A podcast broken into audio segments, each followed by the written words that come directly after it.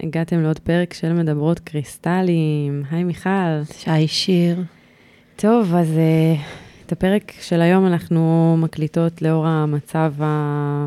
באמת, אני לא יודעת אפילו איך, איך לתאר את הדבר הזה. Uh, אנחנו ב, בכל אופן מקליטות בשביל uh, להעניק כלים להתמודדות uh, עבור כל מי שצריך כרגע חיזוק רוחני, חיזוק רגשי. כולנו מתמודדים עם המון המון לחץ וסטרס. אה, זה ככה פרק מיוחד. אה, אני כן רוצה רגע להגיד שאת הפרק שלנו בשבוע שעבר, הוא לא התייחס למצב, זה הוקלט לפני המאורעות, אה, וגם כל הפרקים הבאים שלנו, הם בעצם הוקלטו לפני השביעי באוקטובר, לכן אין איזושהי התייחסות מיוחדת אליהם. חשבנו לציין את זה כדי כן להביע רגישות וככה לאור המצב. וכבר עכשיו אני אגיד שהעלינו בנוסף לפרק הזה גם מדיטציה רוחנית שמיכל מנחה ליצירת uh, עתידים אפשריים. Uh, זו מדיטציה ממש קצרה של פחות מעשר דקות, היא נגישה גם למי שאף פעם לא תרגל מדיטציה. מקווה שזה יהיה לכם נעים ותומך. אז מיכל, אני חייבת לשאול אותך על השרשרת שלך. אוקיי. יש לה פה, אני רגע אתן פה תיאור גרפי, שרשרת עם חוט שחור, שתי אבנים בצבע סגול, מיוחד עם מלא מלא גוונים, אבן מהפנטת, מה זה? היא נקראת שרויט. צ'רויט. יש, אה, מי שייכנס לאינסטגרם שלי יראה, קצת אה, כתבתי עליה, יש אותה כמובן גם באתר שלי. אה, זה אבן שהיא טובה לפחדים מכל הסוגים, והיא מאוד מאוד מעודדת ומנחמת. אני לא, לא הולכת רק איתה, אני לא מרגישה שאני באיזה פחדים, כן? אני גרה במרכז, אני לא מרגישה שחיי בסכנה, אבל הפחדים הם יותר... הצ'רויט עובדת על פחדים מכל הסוגים, גם פחדים יותר... אז מה יהיה בעתיד, ומה יהיה עם החטופים, ומה יהיה עם העם שלנו, ומה יהיה, ומה יהיה. יש כל מיני פחדים כאלה שעולים. אני תמיד אוהבת בקורסים שלי, אני מלמדת על צ'קרה ראשונה, שזה צ'קרה של ההישרדות, ואני תמיד אומרת בתור דוגמה, שכשאנחנו חיים פה, אין לנו באמת עניינים הישרדותיים, בעוד שבכל מיני מקומות בעולם, בסיטואציות מסוימות יש, ופתאום הדבר הזה כבר לא ממש נכון. זה משהו שיכול לקרות, והחיים מראים שזה יכול לקרות לכל אחד בכל זמן. ממש. אז זאת אבן שיכולה להיות, אה, היא מיטיבה איתי, היא יכולה להיות טובה להרבה מאוד אה, אחרים. נפלא, צ'רויט. מיכל, איפה, איפה היית ב-7 באוקטובר? מה, איפה, איך שמעת על, על מה שקרה ב, ביום שבת הקשה הזו? טוב, אז אה, אני... בסיטואציה אחרת, הייתי, הייתי אומרת, וואי, יש לי דחקה לספר לך משהו קורע. זה לא קורע, זה, זה, זה, שום דבר לא מצחיק מתחת למאורעות האלה, אבל מה שקרה זה שאני ישנתי לי שנת ישרים, וחלמתי לי חלום. אני לא זוכרת אפילו מה היה החלום, אבל הייתי עמוק בתוכו, ואז הייתה אזעקה. ובן הזוג שלי, הוא פשוט אה, ניער אותי, ככה נגע לי בכתף כמה פעמים. ואני הייתי כל כך, כל כך עמוק בתוך החלום, שלקח לי זמן להתאפס על עצמי, להתעורר ו- ולהבין איפה אני נמצאת. אתם מכירים את זה שאתם חולמים חלום ואתם לא לגמרי יודעים איפה אתם נמצאים. האזעקה פשוט נכנסה לי לתוך החלום, והפירוש שלי, לרגע, אמרתי, טוב, בטח עכשיו יום הזיכרון, וזאת הצפירה של הבוקר, ואני ישנתי מאוחר, ואני, ועכשיו אני צריכה לקום ולעמוד, אז אני אקום רגע, אני אעמוד, ואז אני אחזור לישון. זה היה איזו מחשבה כזה שעלתה לי בראש, ופתאום היה איזה קול אחר שאמר, את זוכרת שהם אמרו בפיקוד העורף שבמקרים של אזעקת אמת יישמעו צפירות עולות ויורדות? יש פה צפירות עולות ויורדות, איזה קול כזה, ופתאום התעוררתי. וכמובן שאנחנו ממש לא הבנו באותו רגע מה קורה. אז רצנו, ל... רצנו שתי קומות למטה, לאיפה של... לאזור הבטוח בבית שלנו. ישבנו שם כמה זמן שצריך, ואז עלינו למעלה, ואז uh, פתחנו טלוויזיה. זה עוד לקח, מש... לקח, uh, לקח להם הרבה זמן. לקח איזה שעה, אולי אפילו יותר, עד שהתחילו להתארגן על כל מיני שידורים שלא נפסקו עד עכשיו. ופשוט שכבנו כזה מול הטלוויזיה, מנסים להבין, נכנסים לכל מיני uh, אתרים באינטרנט כדי להבין מה קרה, ולקח זמן עד שזה נחת. כי בהתחלה זה היה נשמע כמו, אוקיי, טילים על המרכז, אה, מבאס נורא, אבל לא משהו שלא קרה קודם. וניסיון של חדירת מחבלים בדרום, גם כן משהו מבאס נורא, אבל משהו שאנחנו חיים איתו כבר הרבה שנים. צה"ל סיכל, חזה, צה"ל נלחם ב... רק אחרי משהו כמו שעתיים או שעתיים וחצי, כשבעלי הגיע אליי, אה, ישבתי במטבח, והוא בא ואמר לי, הוא כל הזמן היה ככה מחובר לכל האתרים, ואני עוד לא, עוד לא לקחתי את ה... את ה לא, עוד לא הבנתי, עוד לא הבנתי מה קורה. והוא אמר לי, הם השתלטו על שישה יישובים, והם לקחו המון בני ערובה. ואני מרימה את הראש ואני אומרת לו, מה? ואני יכולה להגיד לכם שבאותו רגע, כמובן, עוד זה, זה, זה השתנה, ו, והמידע הלך והתעדכן, והולך ומתעדכן as we speak, כמו שאומרים, אבל באותו רגע הייתה פתאום הבנה שקרה משהו נוראי.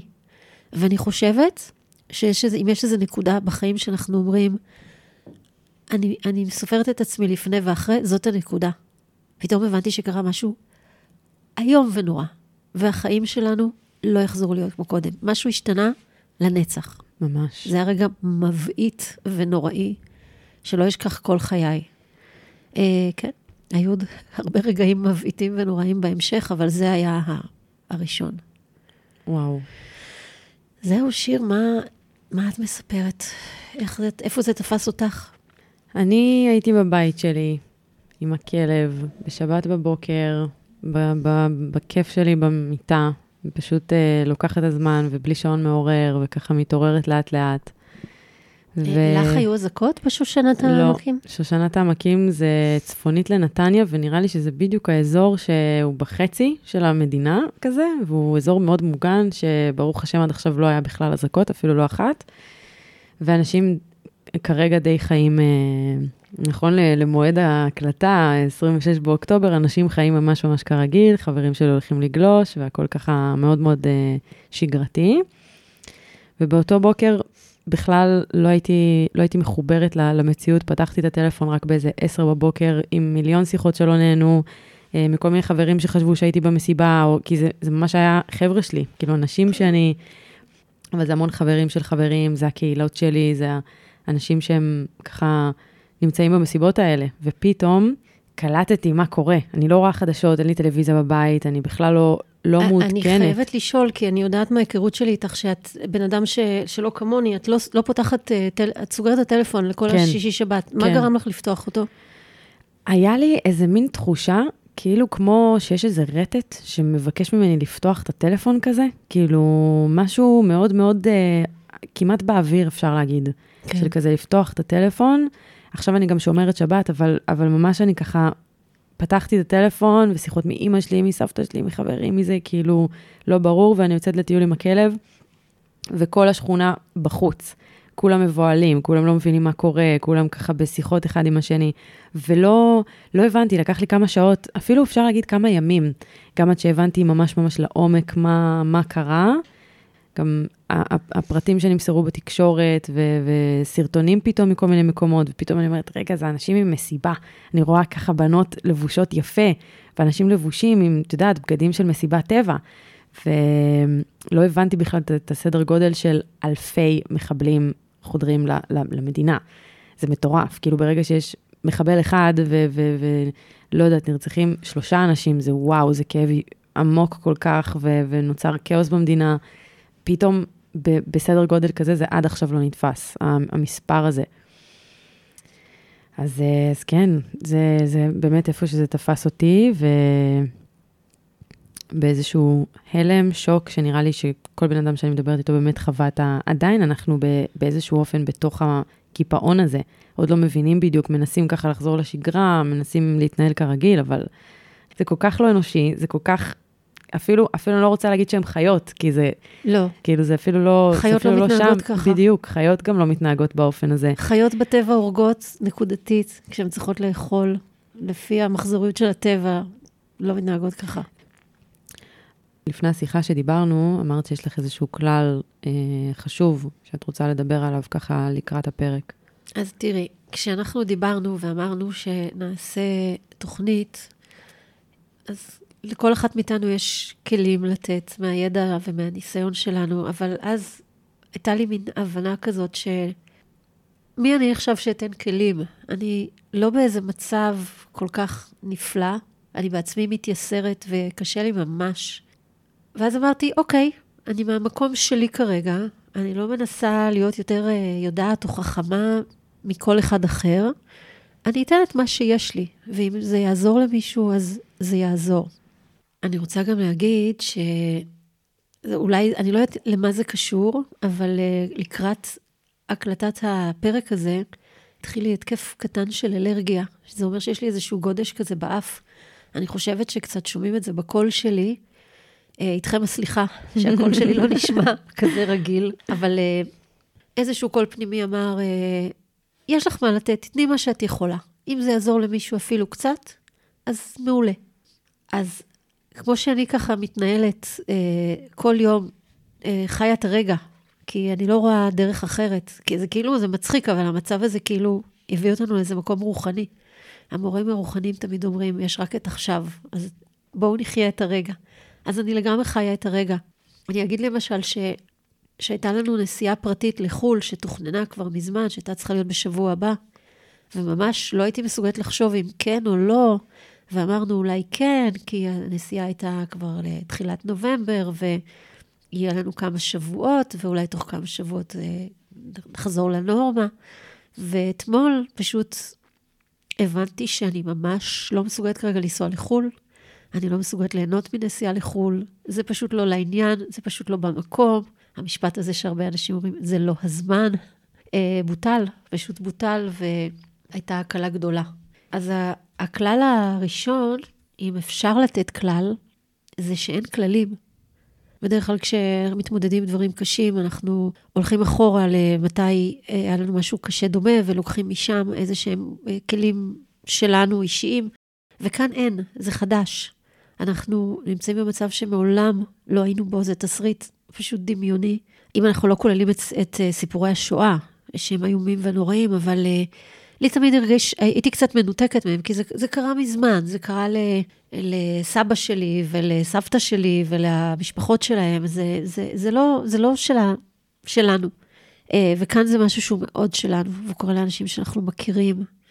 אז, אה, אז אל, אל תעשו כללים, אל תחפשו, זאת אומרת, אנחנו בזמן אמת כרגע פשוט משתנים, וזה אולי באמת, זה משהו שאולי יוכתב מגבוה ופשוט לזרום עם זה כמה שאפשר. זה, זה לא פשוט, אני יודעת שאני אומרת משהו ממש לא פשוט. כן, אולי גם באיזשהו אופן שיחד עם לייצר לעצמי כללים, אפשר להגיד גם uh, לייצר לעצמי גבולות. כאילו, כל פעם לבדוק מחדש, האם נעימה לי הסיטואציה הזו, האם לא נעימה לי, בטח ובטח הרבה אנשים שחוזרים להורים, או שמשהו בשגרה שלהם משתנה. אז uh, אולי לייצר איזשהו מנגנון פנימי כזה של לפתח את הקשב הפנימי הזה של האם זה נעים לי, האם אני רוצה לצפות בסרטון הזה עכשיו, האם זה, האם זה יעשה לי טוב עכשיו לפתוח חדשות. יש, אה, יש הרבה אה, גבולות שלי מול עצמי ומול אחרים, אה, גם הרבה שיח סביב זה. אני יושבת עם חברים, וכל פעם השיח הזה עולה, הרבה פעמים זה מכניס אותי ללחץ, אני רוצה להתמך עם חברים ו- ופשוט להתחבק ולדבר, ובמקום זה יש איזשהו שיח פוליטי, מדיני, על המצב, שזה גם מובן, כאילו הכל בעצם בסוף לגיטימי. יש אנשים שזה מרגיע אותם לדבר על המצב, ונותן להם רגע הבנה רחבה. אז הכי חשוב פשוט לבדוק האם, האם זה נעים לי, האם זה לא נעים לי, ולהיות uh, בהתאם לזה. וזה גם שולח אותי באיזשהו מקום. אולי לפתח איזה שריר גם בתקופה הזו, ובכלל, של uh, אי-שיפוטיות כזה. לקבל את האחר, דעה של הבן אדם שהיא, שהיא שונה משלי. אה, אני חושבת שדווקא עכשיו אנחנו צריכים מאוד להיות מאוחדים וביחד. גם אם בן אדם יש לו דעה שונה, ונראה לי גם בכלל בשבועות האחרונים, אין ימין-שמאל, אין, אה, זה דעה כזאת, זה דעה אחרת, כאילו כולנו ישר התגייסנו לתוך המצב, אה, מה החיילים צריכים, ומה המפונים צריכים, ומה ניצולי הנובה צריכים, וכמובן היישובים, והרבה כבוד אחד לשני, והקשבה. אה, שזה כמובן אה, באיזשהו אופן גם מידות שמגיעות מתוך אה, איזון. לפני שהתחלנו את הפרק, דיברנו על רגשות אשם. כן, שזה... זה ידוע בפסיכולוגיה שכשקורה אסון, גם אם זה משהו קטן אה, יחסית, כן, הכל, הרבה דברים נראים קטנים יחסית, כמו אה, מת לנו מישהו קרוב, אז אה, יש משהו שעולה בצורה מאוד טבעית, שזה תחושות של כעס ותחושות של אשמה. זה דבר מאוד מאוד אה, ידוע ומוכר. אה, כאן קרו המון דברים להמון אנשים בו זמנית, אז אפשר לחשוב על כמות הכעס והאשמה שאנחנו נושאים איתנו. ידוע גם שיש אה, אולי אנשים שהיו במקומות מסוכנים ויצאו מזה, ואנשים אהובים עליהם שהיו שם לא. אז הרבה אשמה, למה אני ניצלתי ואנשים אהובים עליי לא? אין לאן להפנות את הכעס, לפעמים אנחנו מפנים אותו לעצמנו.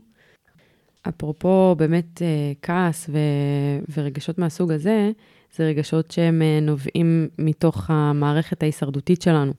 יש לנו, זה, זה אולי משהו שהוא טיפה ידוע, יש מערכת שנקראת Fight Flight Freeze, אה, וזאת המערכת הסימפתטית, והמערכת השנייה זה מערכת פרסימפתטית, שזה Rest and Digest. עכשיו, במערכת של ה-Fight, Flight or Freeze, בעצם יש לנו מערכת קדומה במוח, שאנחנו חיים לפיה. זו מערכת שנועדה להגן עלינו על, ולייצר ב, בעצם אה, בתוך הגוף שלנו איזושהי תגובה פיזיולוגית, שממש יש מאפיינים כמו לחץ דם עולה, הדופק עולה, האישונים מתרחבים. הדם בעצם נזרק לכפות הידיים וכפות הרגליים כדי שנוכל לרוץ יותר מהר מפני איזשהו נמר שמתקרב אלינו. אז במקרה הזה נמר זה יכול להיות אזעקה שמעידה על רקטה שעלולה ליפול ולפגוע בי, או מחבל, או כל דבר כזה או אחר שהוא בעצם מהווה את הנמר שכרגע אנחנו צריכים לברוח ממנו. ובעצם פחות דם זורם לנו למערכת העיכול, למערכות ההורמונליות, מערכת החיסון פחות עובדת, מצבים של חוסר תיאבון, או כל המערכת בכלל לא מאוזנת, אז או שאנחנו אוכלים יותר מדי או שלא אוכלים בכלל, זה משפיע על השינה. אז uh, יש משהו שככה מאוד חשוב, שהייתי רוצה להגיד כ- ככלי להתמודד, זה דווקא לשים לב לנשימה, כי שם נמצא המפתח בשביל לאזן את המערכות האלה. ברגע שאנחנו נושמים מהפה, אז uh, זה משקף את המערכת הסימפתטית, המערכת הזו שעכשיו אנחנו בורחים. הנשימה היא קצרה ושטחית, אנחנו צריכים להכניס כמה שיותר חמצן uh, בכמה שפחות זמן, וכשאנחנו נושמים מהפה ומהר ושטחי, זה מפעיל עוד את המערכת הזאת, זה, זה עוד שולח לנו הורמונים של סטרס, ואנחנו רוצים בעצם לנשום כמה שיותר מהאף. ברגע שאנחנו נושמים מהאף, אנחנו מרגיעים את המערכת, אנחנו כמו אומרים לה, אין פה נמר, הכל בסדר, אני מוגנת, אני בטוחה, וככה אנחנו במודעות פשוטה לנשימה מהאף, יכולים uh, בעצם לאזן את שתי המערכות האלה. מעולמות היוגה? יוגה. כן. אז... אה, יוגה, ביולוגיה, איך שבאמת עובד את המערכת הזאת. כן. אני יודעת שתמיד, אה, אני אומרת גם למטופלים, גם לחברים, בכל מיני מצבים, לנשום. כי זה באמת, את הסברת את זה בצורה יותר, אה, בצורה יותר מפורטת, אבל בגדול, כשקשה לנו, הנשימה נעשית רדודה, mm-hmm. ואז נכנס פחות אנרגיה, ויש לנו פחות יכולת להתמודד mm-hmm. עם אותו מצב. זה... כן, אז, אז uh, באמת זה הזמן לשאול את עצמנו שאלות לעתיד, לכוון אותנו רגע הלאה. המצב הזה כנראה הולך להימשך עוד כמה שבועות, נקווה כמובן שהוא יסתיים במהרה, אבל אם להיות רגע באיזושהי נוכחות והבנה של מצב שאנחנו נמצאים בו ולהיות ריאליים ומקורקעים, כנראה שזה ייקח עוד קצת זמן. כדאי להפנות את הקשב ליצירת תוכנית כזו, פסיכולוגית, ביני לבין עצמי, אה, לאן אני לוקחת את עצמי מפה והלאה, איך אני רוצה להתמודד, מי אני עכשיו בעצם, אחרי כל הדבר הזה שקרה, הרי אנחנו כולנו לא נחזור להיות אותו דבר. אז מול דברים כל כך קיצוניים, אין לנו ברירה אלא להשתנות. ואנחנו כולנו משתנים עכשיו, אה, אנחנו משתנים כל הזמן. המהות שלנו זה להשתנות, זה להתפתח. אבל כשיש את השגרה, זה קורה יותר לאט ויותר בהדרגה, ואנחנו פחות שמים לב כאן. אנחנו משתנים חזק, מהר, גורלי. Mm-hmm. כולנו עוברים שיעור. וזה לא, זה לא שלי באופן אישי קרה משהו נוראי, ואני משתנה, אה, והעולם ממשיך רגיל, אלא לכולנו זה קרה. בין אם אה, חטפנו בעצמנו, איבדנו מישהו קרוב, או רק אנחנו עדים להמון אנשים שאנחנו מכירים שספגו אובדן. יש כאן שיעור, אה, עם זה אי אפשר להתווכח. וזה משהו ש... זה כלל יקום. כל דבר שקורה הוא דבר שאפשר ללמוד ממנו. אם זה כבר קרה, אז הדבר הכי נכון לשאול את עצמנו, ואני יודעת שזה יכול קצת אה, לעצבן, ואולי יש אנשים שאין להם ראש עכשיו לזה, אז אנחנו לא חייבים כלום, אבל זאת אפשרות. מי שרוצה ואומר לעצמו, אוקיי, קרה הדבר הנוראי הזה, איך אני צומח, צומחת מתוך זה, זה משהו שיכול לקחת אותנו לשלב הבא בהתפתחות שלנו ולטווח הארוך, אה, להביא אותנו לנקודה טובה יותר בהמשך.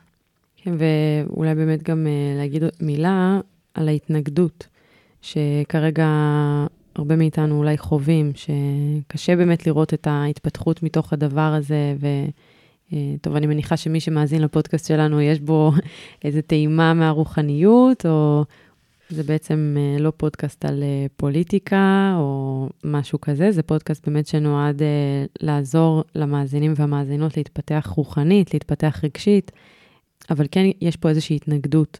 ואני מציעה למי שמאזין לנו, שברגע שהוא חווה את ההתנגדות הזו, שזה בגדול, בפשטות, מי שחווה קיבוץ, מי שחווה כרגע ש, שהוא לא מתרחב בתוך הדבר הזה, אז אני מציעה להביא לשם נשימה, לייצר שם מרווח, ולראות איך אפשר אפילו כנגד ההתנגדות אה, להביא את, ה, את ההתפתחות, כי ברגע שחוצים את ההתנגדות, אז, אז קורים דברים נפלאים, נולד משהו חדש. אפילו אם עכשיו זה, יש תחושה של המון פסימיות בחלק מהאנשים, אז אה, זה שווה, שווה לעשות איזשהו מאמץ עוד יותר גדול בשביל להגיע לשלב הבא.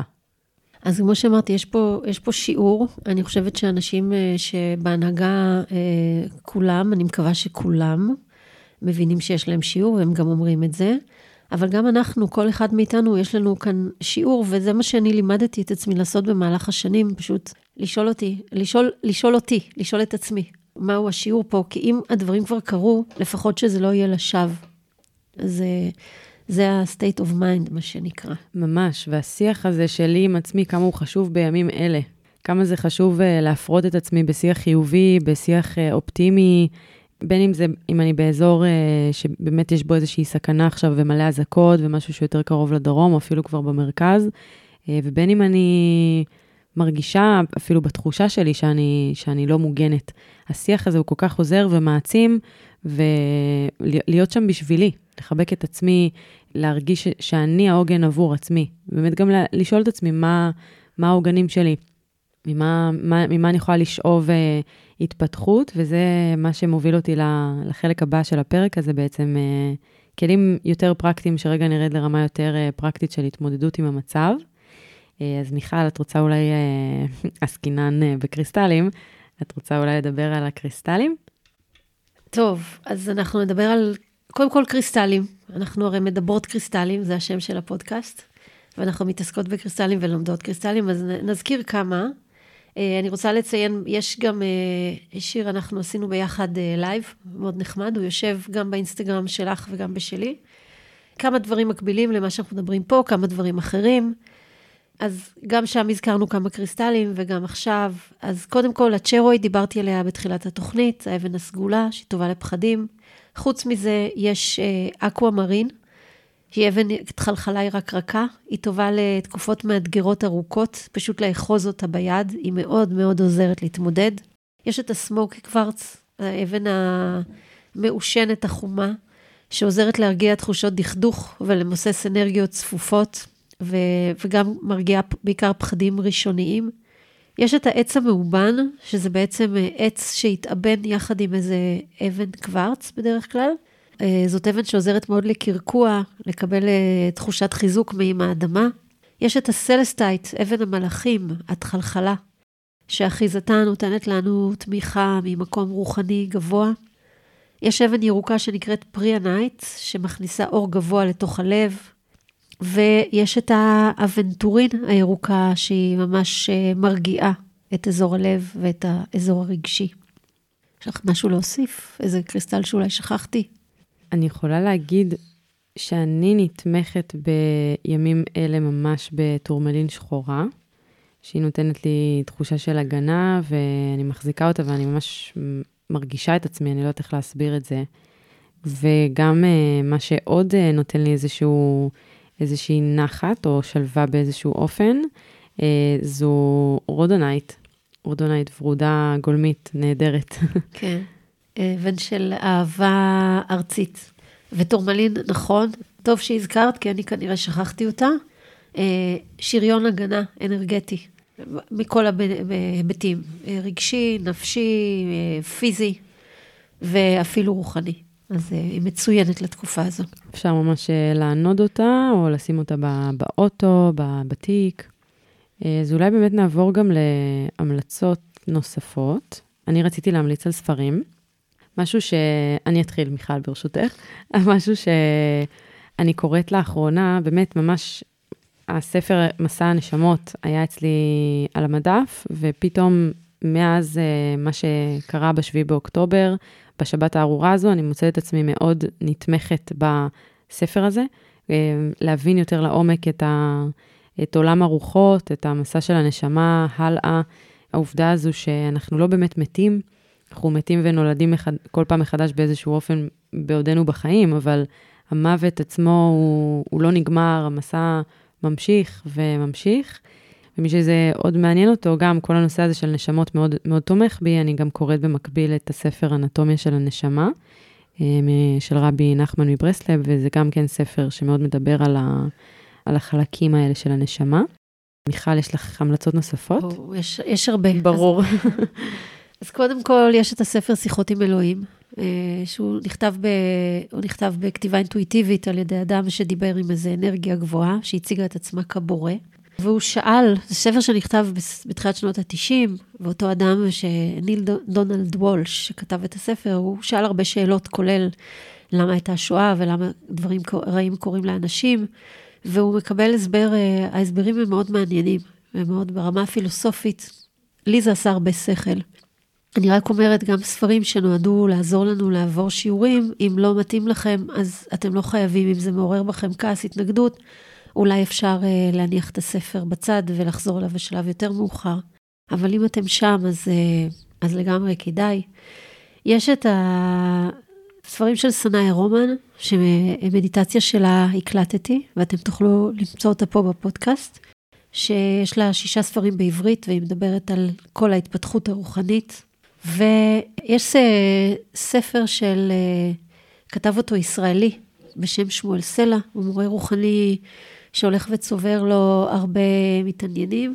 שמואל סלע כתב שני ספרים, התעלות רוחנית, והספר שלי לא זוכרת את שמו, אבל יש לי גם אותו. אפשר את הספרים לרכוש ממנו ישירות, ואפשר לתקשר איתו בפייסבוק, פשוט שמואל סלע באנגלית. אה, ואתם יכולים לראות את הדברים שהוא כותב, ואפשר להציע לו חברות. הוא בעיקר מדבר בפייסבוק ואחר כך מתפלסף בפוסטים עם האנשים שעונים לו. יש את ביירון קייטי, שיש ספרים שלה, יש ארבעה ספרים בעברית. אה, אה, לאהוב את מה שיש הוא הראשון והידוע, היא מדברת על חקירת מחשבות. היא עוזרת לנו לחקור את הסיפורים שרצים לנו בראש. אני אומרת מראש, לא לכולם יהיה נוח כרגע עם השיטה של ביירון קייטי, תבדקו. אם זה מדבר אליכם, יש לה גם פודקאסט נהדר, ואתם יכולים למצוא אותה בספוטיפיי ובעוד מקומות, אז uh, היא ממש, uh, ממש מומלצת. אז uh, זה לגבי ספרים. מדהים. כלי נוסף חשוב שרצינו ככה עוד לתת, זה כלי הנתינה. סופר סופר סופר חשובה, גם כי תמיד יש מישהו ש, שצריך כרגע בימים אלה איזושהי עזרה. בין אם זה תמיכה נפשית או משהו שהוא יותר פרקטי, חומרי, חיילים, נפגעים.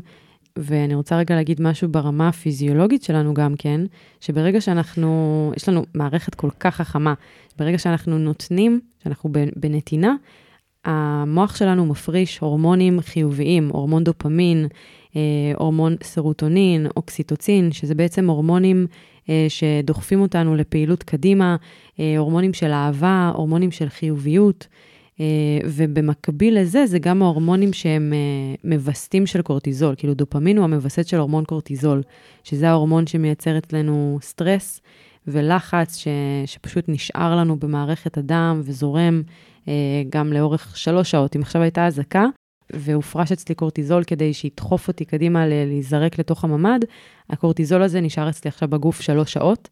אה, קורטיזול הוא ממש כמו איזשהו סוג של רעל במינון ממש נמוך שמסתובב לנו בגוף, ורצוי כמה שיותר לשקשק אותו החוצה, להוציא אותו.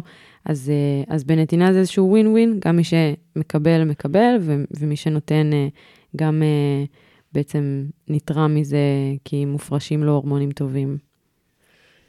עוד כלי ועוד ספר שאני אמליץ עליו בקצרה זה כוחו של תת המודע של ג'וזף מרפי.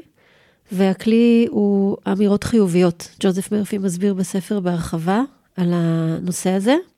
יש איזו שיטה שבה אנחנו חושבים על uh, מצבים, זה קצת uh, מתכתב עם המדיטציה שהקלטתי, שאתם יכולים לשמוע של סנאיה רומן, שבאיזשהו מקום uh, זה מתכתב עם המקום הזה של uh, אנחנו חושבים על מציאות מסוימת, יוצרים אמירה חיובית בזמן הווה, ופשוט אומרים אותה שוב ושוב, עד שתת המודע משתכנע ויוצר לנו את המציאות הזאת. ואולי לתקופה הזאת מתאימות אמירות כמו, אה, אני מוגנת בכל מצב, אני אה, מצליחה לראות את ה... אני מתקדמת ולומדת מכל חוויה שאני עוברת, דברים כאלה. יש לי הרבה אהבה, אה, הכל טוב בעולמי, דברים שכאלה, שגם אם כרגע אנחנו לא מרגישים אותם, אנחנו בעצם אומרים אותם לתוך איזה מקום שאין עבר או ועתיד, ואנחנו יוצרים את המציאות שמובילה לשם. מדהים. גם uh, זה כל כך חשוב להגיד את האמירות החיוביות האלה, כמו שאמרנו קודם, להיות שם בשביל עצמי, לדבר לעצמי בצורה חיובית. Uh, ככה אני גם אדבר לאחרים בצורה חיובית. אני אשדר תדר שהוא חיובי ונעים, שגם בני הבית שסביבי יתרמו ממנו, גם הסביבה שלי תתרם ממנו.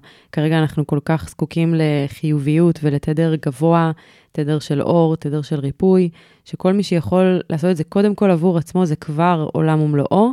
ובטח ובטח שכבר השלב הבא, ברגע שמתמידים עם להיות בתדר הזה כמה שככל הניתן, זה כבר משפיע על אנשים אחרים. אני נותנת אנשים אחרים שסביבי גם בנתינה. אה, אני קשובה לעצמי, אנשים שסביבי קשובים לעצמם. ניתן עוד איזשהו משהו. אה, בברכת שחרית יש איזושהי תפילה לחיילים, אז אני ככה אוהבת לקרוא את התפילה הזו ולדמיין שאני מקיפה חיילים באור.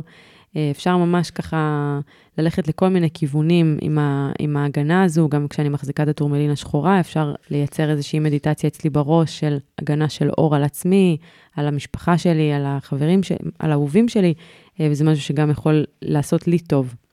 עוד משהו, יש לנו זמן, את חושבת? קודם כל, מדהים מה שאמרת עכשיו, זה כן. שאפו, ובטח שיש לנו. כלי נוסף ש...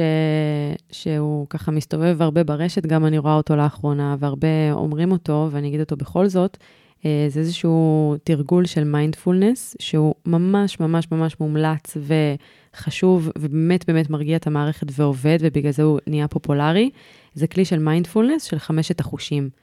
אז אני בעצם, אה, נניח ניקח לדוגמה מצב שיש אזעקה, הלחץ שלי עולה מ-0 ל-100, אני מזנקת לממ"ד או המקלט לאיזשהו מרחב מוגן, ואני מתיישבת בלחץ, הדופק שלי אה, על 200. אני, מה שאני עושה מיד זה להתבונן במרחב ולזהות חמישה דברים שאני רואה. עכשיו אני רואה קריסטל, אני רואה וילון, אני רואה רמקול, ככה אני סופרת חמישה דברים. לאחר מכן אני סופרת ארבעה דברים שאני יכולה לגעת בהם. אני נוגעת בחולצה שלי, בשולחן, במפה, במיקרופון. ואז שלושה דברים שאני שומעת, שני דברים שאני מריחה, ודבר אחד שאני תואמת. כאילו לנסות להתחבר לטעם ש, שיש לי בפה, זה משהו שהוא מאוד מרגיע, הוא מנכיח, זה גורם לי להרגיש שאני בטוחה ומוגנת. אני, אני אוסיף עוד משהו שהוא היה לי בראש מהרגע הראשון, זה העניין הזה של השגרה. לנסות כמה שיותר להיות בשגרה. ואני מצאתי את עצמי, כי אני מעבירה קורסים בריפוי בקריסטלים, שיש לי אה, שלושה קורסים שרצים בו זמנית, ועוד אחד שאמור להיפתח. ואני מצאתי את עצמי מאוד אה, מנסה לשדל את התלמידות שלי לבוא. עכשיו, זה, זה לא פשוט, כי לא לכל אחד זה מתאים, ויש אנשים שמפחדים, ויש כל אחד עם, ה, עם הסיטואציה שלו. אז אני, לעשות את זה מאוד מאוד בעדינות. אבל אה, לשמחתי, רוב, ה, רוב התלמידים שלי זרמו איתי. ובפעם הראשונה שבאחד הקורסים, אה, אחרי שעשינו זום וביטלנו שיעור אחד, פשוט הגיעו, וזה היה פשוט התעלות רוחנית מדהימה. זו הייתה תחושה פשוט נהדרת, תחושה של אה, ניצחנו את עצמנו, וניצחנו קצת גם, זה בקטנה כמובן, זה שלנו, אבל ניצחנו את, את, ה, אה, את האויב שניסה להוציא אותנו מהשגרה שלנו ולהרוס לנו את כל מה, שלך, את כל מה שקורה. אני רוצה לחזק, מיכל, את מה שאת אומרת. אני גם בהתחלה הייתי מה, מהמתנגדי שגרה, ואמרתי למיכל, תקשיבי, אין מצב, אני בחיפה, אין סיכוי שאני אצל ההורים, אין סיכוי שאני נוסעת את הדרך הזו וזה. ואז היא אמרה לי, תראי, מישהי מבאר שבע הגיעה אליי. ואמרתי, אני, יש לי פרצוף לא לבוא מחיפה, וזה היה פשוט נפלא. כבר עוד פעם אני אגיד לך תודה על זה שהבאת אותי, כי נכנסנו לאיזה לופ כזה של עכשיו לא מוותרים על, על הקורס, וזה נהדר, וזה ככה להיכנס לאוטו, לשים מוזיקה, לדמיין כאילו אין אזעקה בכלל ואין מלחמה, ואור של שמש ככה ששוטף אותי בדרך, וזה פשוט מדהים, עם הקפה קר בדרך, כאילו, כאילו הכל סבבה. אמ, אפרופו משקה, אני רוצה רגע גם לדבר על עוד כלי קטן, שתרגיל נשימה, נשימת שוקו חם. הדגש פה בנשימה הזו, ובכלל, בכל נשימה, יש לזה גם הסבר פיזיולוגי, אבל אני לא, לא אלאה אתכם פה בעוד הסבר פיזיולוגי, תצטרכו עכשיו להאמין לי, שעדיף שהנשיפה, שהוצאת האוויר, תהיה יותר ארוכה מההכנסה של האוויר. אה, אז מה שקורה, אנחנו מדמיינים שיש בעצם אה, שוקו חם, כוס שוקו חם שאנחנו מחזיקים, ואני לוקחת שאיפה, וכמו מריחה את, ה, את הריח של השוקו, מריחה את זה בקטנה, ואז אני נושפת, מוציאה את האוויר כדי כמו לקרר את השוקו.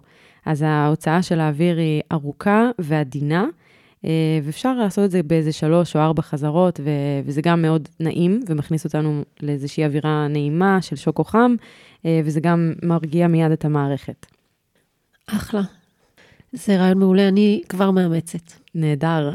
אה, מיכל, לסיום, אנחנו אולי ננסה ככה עד כמה שניתן שגרה, לשמר את הטיפ הרוחני, את הפינה שלנו, אז יש לך ככה איזשהו טיפ, כל הפרק היה טיפים, אבל בכל זאת עוד משהו להוסיף בהיבט הזה. הטיפ שלי הוא באמת, באמת, אני אחזור על מה שכבר אמרנו, תנשמו ותשתדלו כמה שאתם יכולים, בלי להיות פזיזים ובלי לסכן את עצמכם, לשמור, לשמור על השגרה. זה יעשה לכם טוב. אני גם רוצה להגיד איזשהו טיפ רוחני כאן, או אני לא יודעת אם זה רוחני, אבל טיפ כזה שלי מאוד עוזר להיות ב state of mind, שאין לנו עכשיו איזושהי פריבילגיה לוותר לעצמנו. זה הזמן לעשות אה, נשימות, לעשות יוגה, למי שיש לו תרגול רוחני, טקס בוקר, טקס ערב, להמשיך אותו, להתמיד בו אפילו עוד יותר, אה, להתייצב לפגישה עם הפסיכולוגית, לצאת לשמש, ל- ללכת על דשא ועל אדמה, uh, כל דבר שהוא בעצם עוזר לנו להיות ב... ב- בתרגול, בשגרה, בהתפתחות. זה הזמן ל- להתאמן, כל דבר שעושה לנו טוב, לא לוותר על זה, לתת בראש. אה, אנחנו ממש עוד רגע אחרי התקופה הזו, וככה, אוטוטו זה נגמר. אני גם רוצה עוד מילה להגיד, אה, לשלוח רפואה שלמה למי שצריך, לשלוח אה, הגנה ושמירה לחיילים, שהחטופים ישובו במהרה הביתה בשלום. וכל מי שצריך תפילה ושקט, אני שולחת לו את האנרגיה הזו. תודה, שיר, זה מנחם ומחזק אפילו לעשות את השיחה הזאת. ממש. זאת אומרת, אני באיזשהו מקום מקווה שנתתי כלים למישהו ממאזיננו, או מאזינותינו, אבל אה, גם אני חושבת שגם עשינו את זה בשבילנו. זה גם אותי קצת אה, מרים ומחזק. גם אותי, ממש. ותודה לך. תודה רבה לך, מיכל.